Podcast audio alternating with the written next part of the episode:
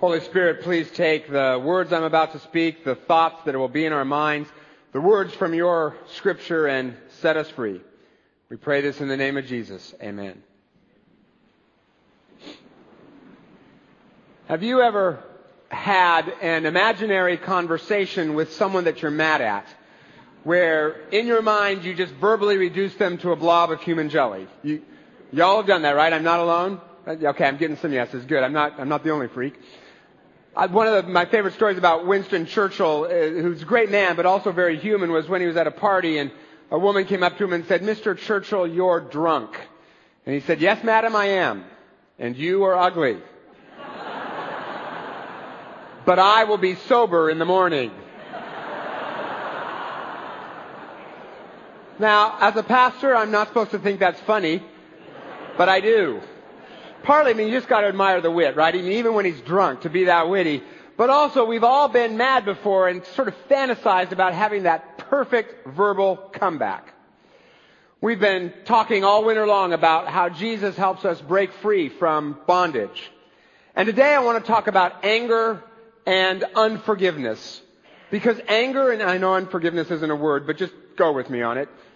Anger and unforgiveness in themselves can be a kind of bondage, but more importantly, anger and unforgiveness have the power to block God's liberating power from helping us to liberate us from any kind of bondage.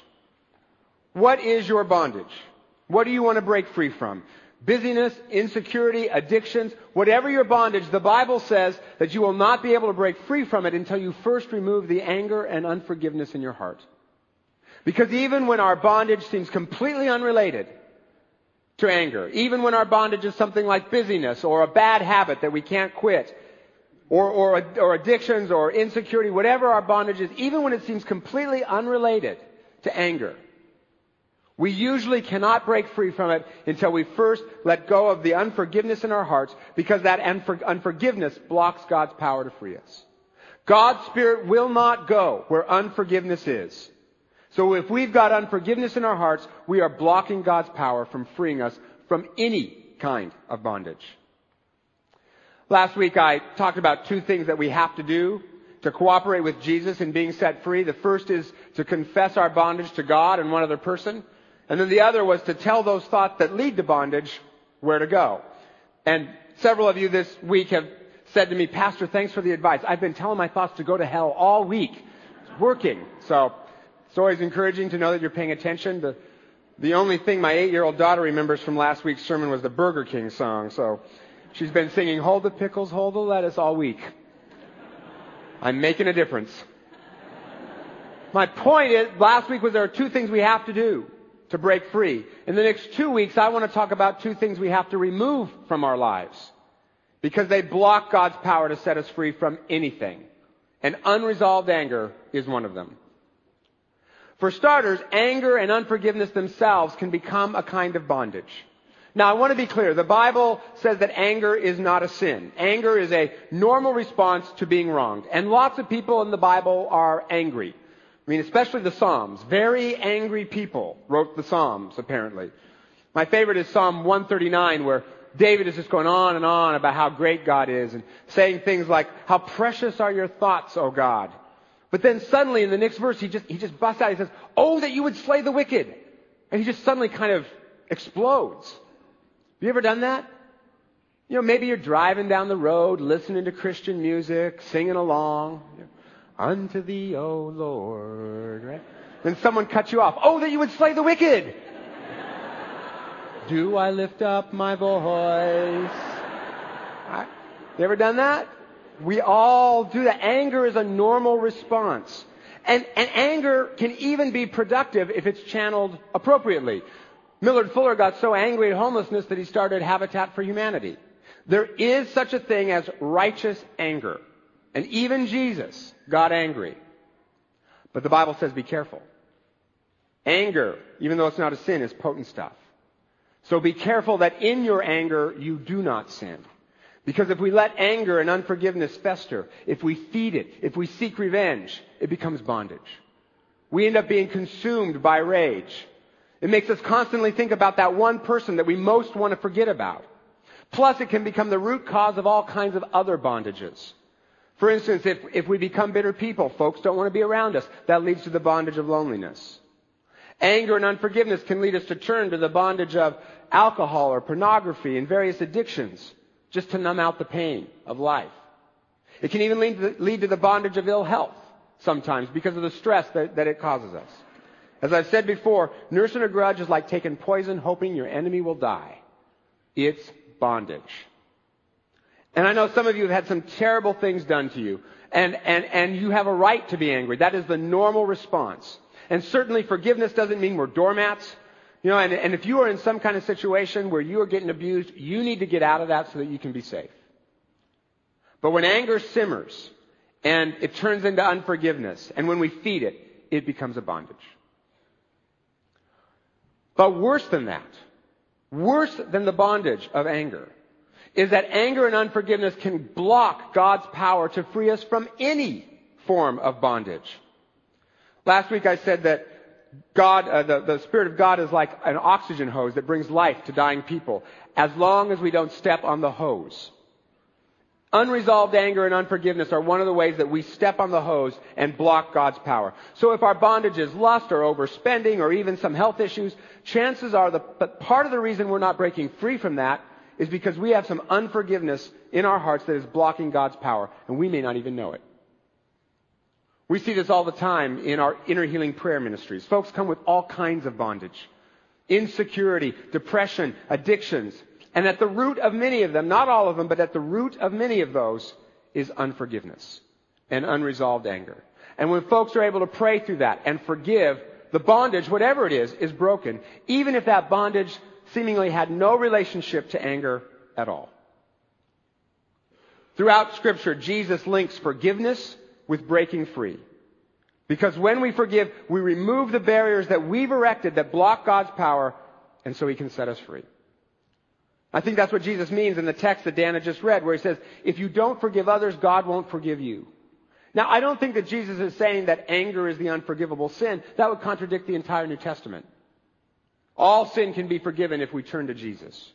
I think what Jesus is driving at is that unforgiveness, unlike lots of other forms of bondage, block God's power to set us free.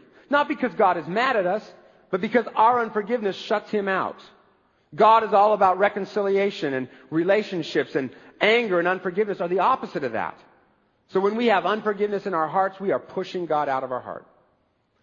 And the more we push God away, the less of His power we have to break us free from any kind of addiction. Loneliness, busyness, whatever it is, you name it. Unforgiveness blocks God's power to free us from anything. Let me give you an example. Driving is always kind of a spiritual challenge for me I can get very angry at people who are going slowly, particularly if it's in the left lane, which in my opinion is a violation of God, nature, and all that's decent. Now, I, you know, I don't honk or I don't do rude gestures when I'm on the east side because it might be one of you. and that would be awkward. But inside there's, there's this, there's this anger. But if I just dig a little, the real issue is I'm overscheduled. So I'm in a hurry. And if I dig a little deeper still, the reason I'm overscheduled is I'm trying to do everything everyone wants me to do so they'll like me. And if I dig a little deeper still, the reason I'm trying to please people is because I feel insecure. And if I dig a little deeper still, that insecurity comes from wounds from my past. And if I dig all the way down to rock bottom, the, the issue is I'm still mad at those people. And I haven't forgiven them. And I haven't let go of it. I'm not thinking about it every day, but it's there. So that wound isn't healing because of unforgiveness.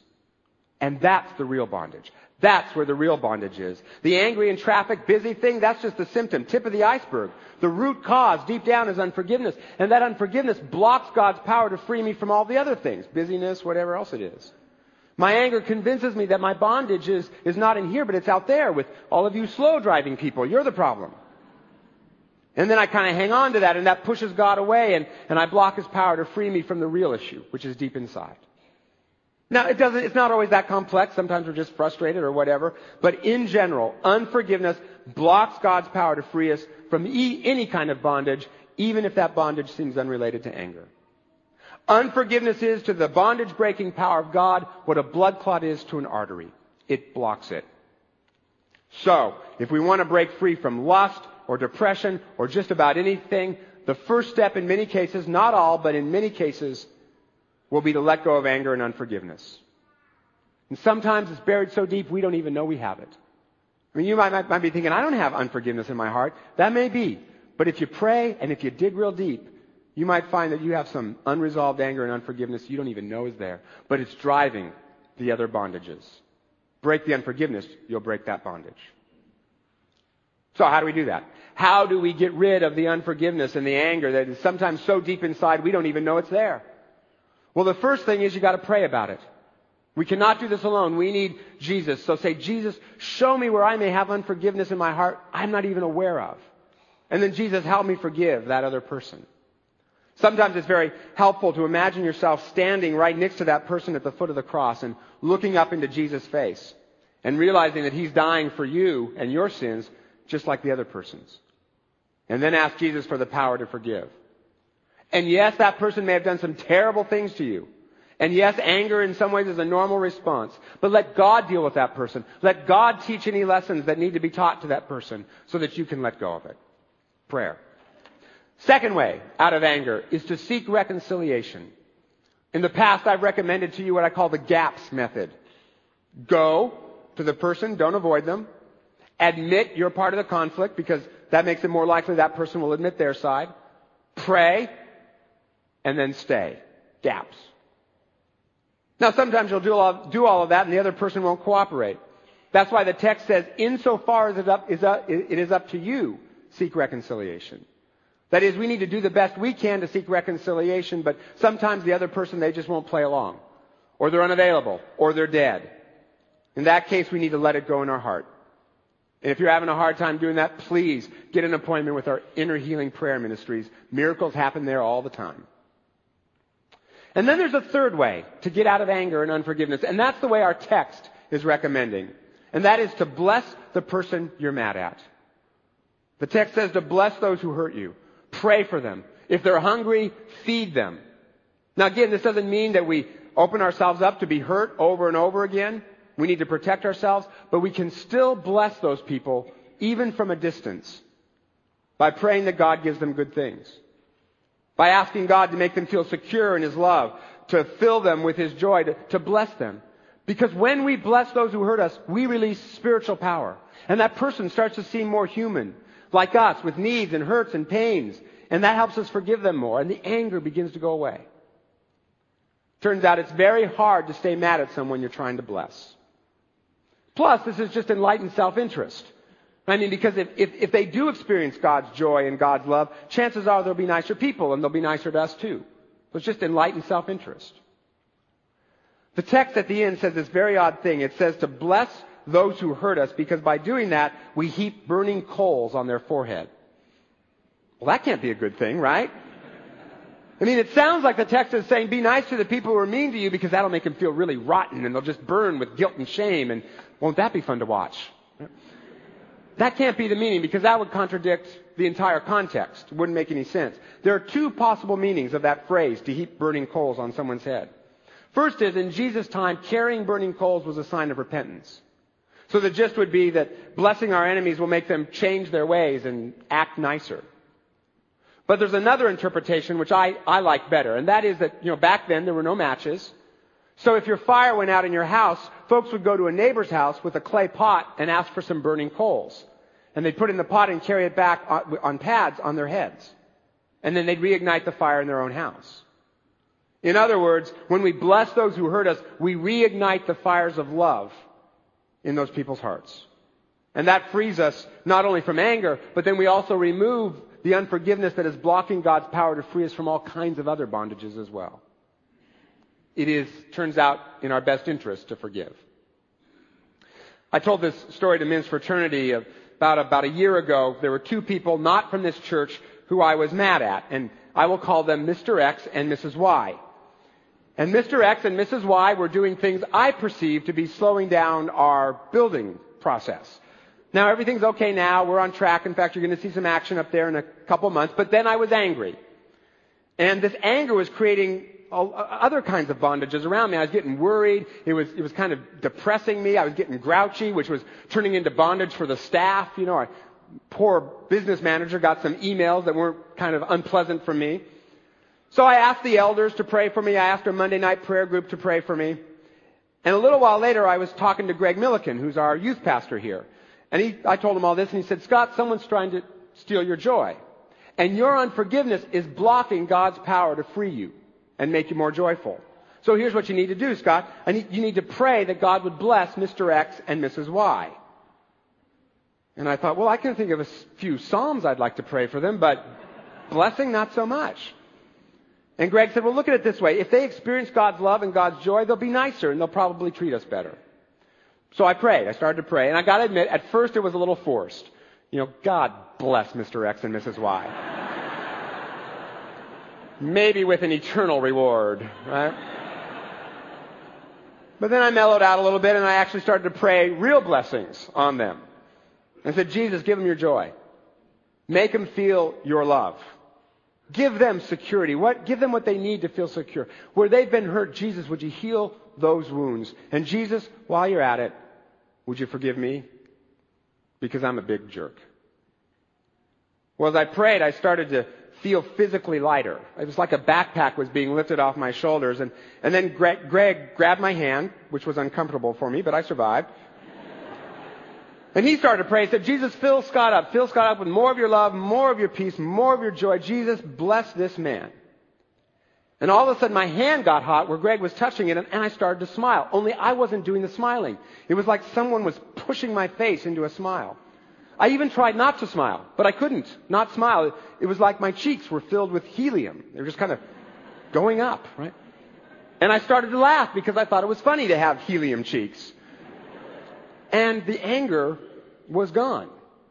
And I had this sense of peace and this sense of joy. And that has changed my relationship with Mr. X and Mrs. Y. I, ever since then, I can't work up the same kind of anger. And I just, I approach them differently and I, I deal with them with a lot more peace and a lot more kind of just comfort around my relationship with them. Blessing them broke the bondage of anger. But more than that, when I removed the unforgiveness that was blocking God's power, all kinds of other bondages got broken as well. Worry, grumpiness, fear, sadness, replaced with joy and peace. Greg was right. I wasn't just in bondage to anger. My unforgiveness was blocking God's power to set me free from a whole lot of other stuff.